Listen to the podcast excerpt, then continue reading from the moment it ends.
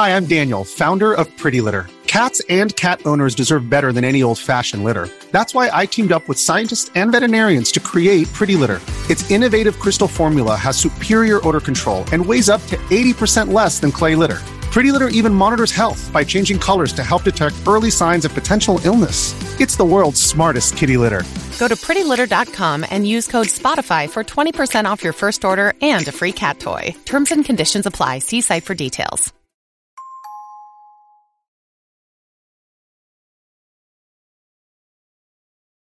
1983年7月30日東京練馬区上石神井のアパートにて近隣住民からひどい異臭がするという苦情があった。連日猛暑が続いていたせいもあり異臭は日に日に強くなっていたのである。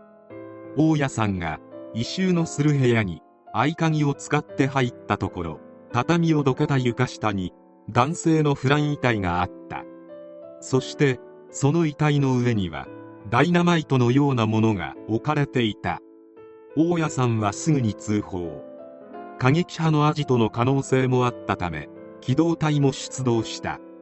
近隣住民を避難させてダイナマイトの解体作業が始まったがただのおもちゃだったことが判明した。間もなく部屋の借り主である幸恵当時23歳が犯行を自供し逮捕された。遺体の人物は玉川さん。玉川さんは幸恵の恋人でもあった。一体何があったのか。幸恵は1959年に石川県で生まれた。父親は銀行員でその後川崎横浜と転居。鎌倉の高校を卒業した幸恵は横浜市内の大学の文学部に進学した。今回の事件の被害者である玉川さんは鎌倉市生まれ。高校時代から学生運動に参加しており生徒会長も務めていた。幸恵と玉川さんは大学の映画研究会で出会った。玉川さんは映画研究会のリーダー的存在。二人きりで伊豆半島にドライブに行った時玉川さんは成田闘争に関わった。学園紛争でバリケードを築いたといった自慢話を車内で話したが幸恵は審査欲的な玉川さんに好意を抱いた。そして交際することになる。玉川さんは束縛するタイプの男であり幸恵に一日のスケジュールを出させて行く先々に電話をしてスケジュール通りかをチェックする癖があった。また知人に幸恵を紹介する時にもなぜか幸恵の口にマーガレットの花を加えさせるという変な演出までさせていた。この時幸恵は口に花を加えさせられたままだったので一言も話せなかったと後に語っている。翌春大学を出た玉川さんは左翼系の公害機器製造販売会社に勤めた。他にも自然保護運動に関わるなどもしていたがこれは社会に出ても闘争を続けていくんだという決意の表れだった。玉川さんが卒業した年に映画研究会で作った映画で幸恵が主役を務めることになったのだがキスシーンがあるということで玉川さんは OB という立場から映画をやめさせようとした。このことで幸恵は玉川さんに逆らい初めて喧嘩をした。幸恵は結局この一件で A 件を辞め喫茶店などでアルバイトをするようになった。しかし幸恵と玉川さんの仲は普通に続いており後の幸恵の供述によると喧嘩もしたがこの時が一番幸福な時期だったという。この年の夏玉川さんは幸恵の実家に行き両親に彼女との結婚を申し込んだ。しかし幸恵の父親からは娘はまだ学生だから卒業してからでもと言われ返された。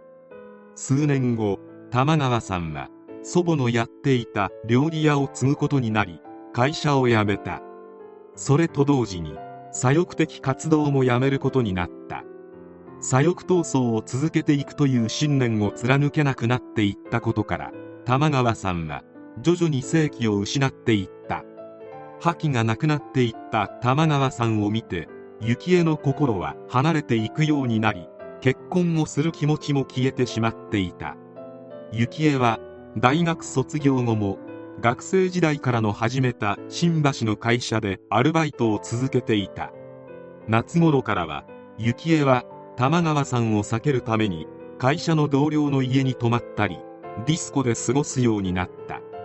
そして9月にはようやく別れ話を切り出したが玉川さんの方が納得せずに関係はずるずると続くことになる。数ヶ月後玉川さんがもう一度会いたいと言ってきた。久々に会って何を言うのかと思えばこの時も玉川さんは結婚を申し込んできたのである。もうすでに玉川さんに愛想を尽かしていた幸恵はそのことを英検の先輩であった真島さんに相談。真島さんはアルバイトをしながら映画作家を目指している人で幸恵にとってはふぬけてしまった玉川さんよりも真島さんの方が魅力的に映った。そして相談しているうちに真島さんと関係を持つようになる。この年の暮れ幸恵は実家を出て石神井にアパートを借りた。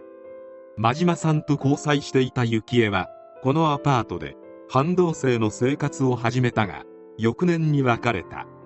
幸恵は平凡な家庭生活を求めていたが真島さんは夢を追っていたため普通の生活に落ち着くことを嫌がり去っていったのである。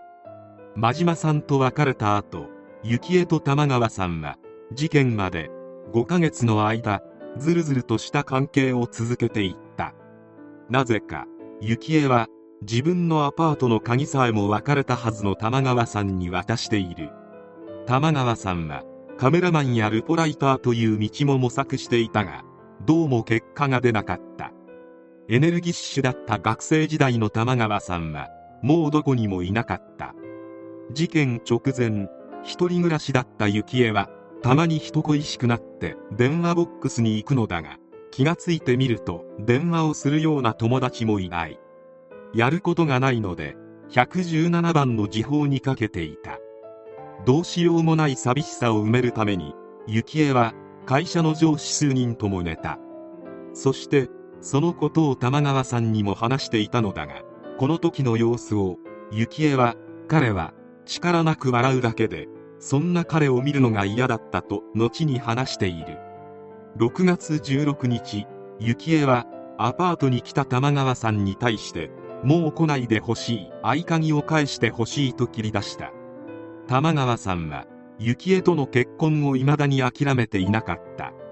そして何度も愛想を尽かしては他に頼る人もおらず惰性で付き合ってしまう2人の関係はお互いをボロボロにしやがて悲劇を生むことになる。事件当日の6月18日幸恵は部屋を訪れてきた玉川さんとまず池袋の西部デパートに行き美術展などを見た。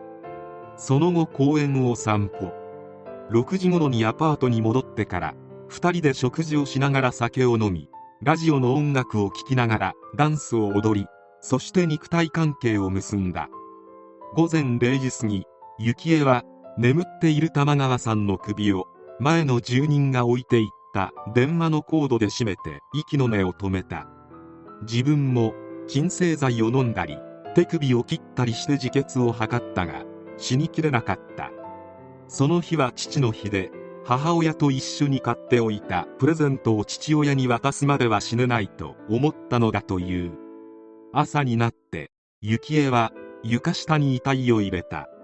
玉川さんの所持品はゴミ捨て場などに捨てた。後日玉川さんの母親が捜索願いを提出。幸恵は事件が発覚する7月末までそのまま40日間遺体を放置し一緒に暮らし続けていた。そして異臭騒ぎから事件が発覚。幸恵の逮捕につながったのである。一審では懲役9年の判決が出たが高裁で心神耗弱が認められ懲役7年に軽減された。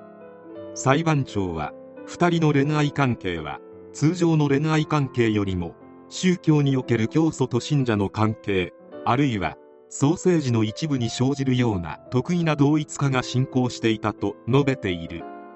誰も話す人がおらず時報に電話したり別れた男とずるずると関係を持ったりとどうしようもない寂しさを埋めるような不可解な行動が多い。命を奪う数時間前に2人でダンスを踊っていたことからラストダンス事件などと呼ばれており砂の影というタイトルで映画化もされている。結局人は孤独には勝てないのであろう。どう転んでも破滅の道しかなかった気もするが何とも言えない虚しさが残る印象的な事件である。